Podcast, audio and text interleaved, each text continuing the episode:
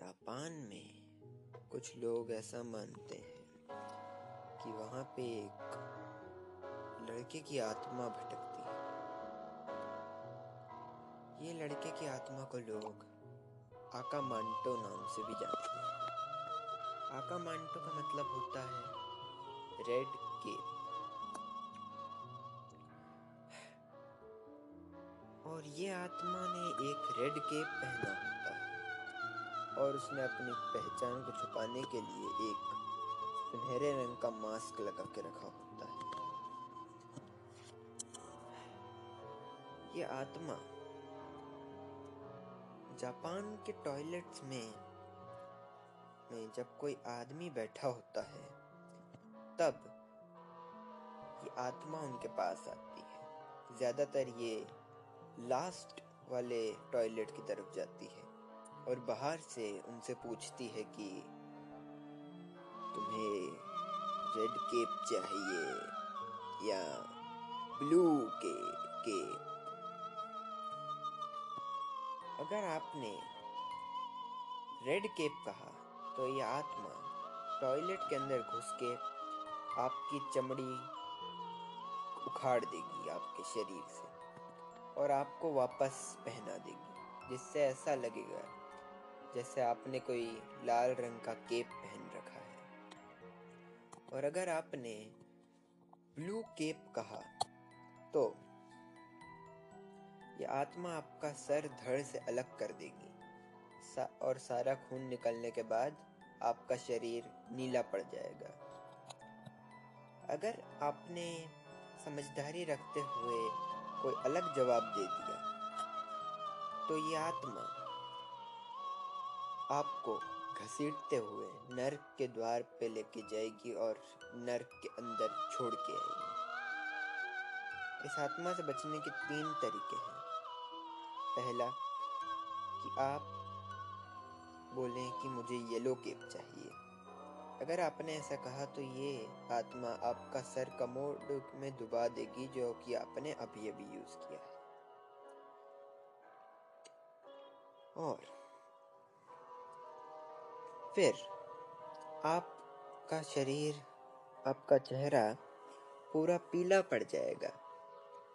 लेकिन आप ज़िंदा बच जाएँगे क्योंकि आप पूरे तरह से डूबेंगे नहीं।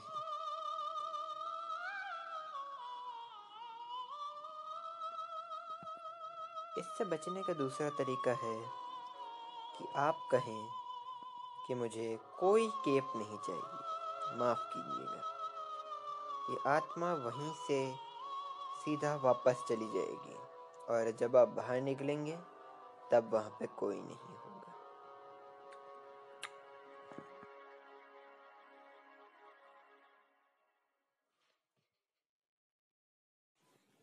हाना को सा जिसको जापान की ब्लडी मैरी के नाम से भी जाना जाता है। आत्मा एक लड़की की होती है, जिसका नाम था हानाको। तो ये नाम हाना को सा क्यों? सा का क्या मतलब है? सा जापानीज में बड़े लोगों को रिस्पेक्ट देने के लिए यूज़ किया जाता है। तो इसलिए ये कहानी बहुत पुरानी है, इसलिए उसे कहा जाता है हाना को सा हाना को सा कौन है? थी। हाना को नाम की एक लड़की हुआ करती थी, जो कि अपने जापान के स्कूल में थर्ड फ्लोर वाला वॉशरूम इस्तेमाल कर रही थी। वो थर्ड फ्लोर के थर्ड वाला वॉशरूम इस्तेमाल कर रही थी तभी वर्ल्ड वॉर वन चल रहा था इसलिए एक बॉम्ब उसके स, उसके स्कूल पे आके लगा और वो मर गई। इसके कुछ सालों बाद अब हाना को सा को बुलाया जा सकता है, जापान में जाके। उसको बुलाने के लिए आपको करना है कि आपको किसी बिल्डिंग के तीसरे फ्लोर के के टॉयलेट में जाना है, जो कि लेडीज़ टॉयलेट होना चाहिए। उसके आपको तीसरे वाले टॉयलेट पे जाना है और तीन बार खटखटाना है। और फिर कहना है, हाना को सा क्या आप अंदर हैं?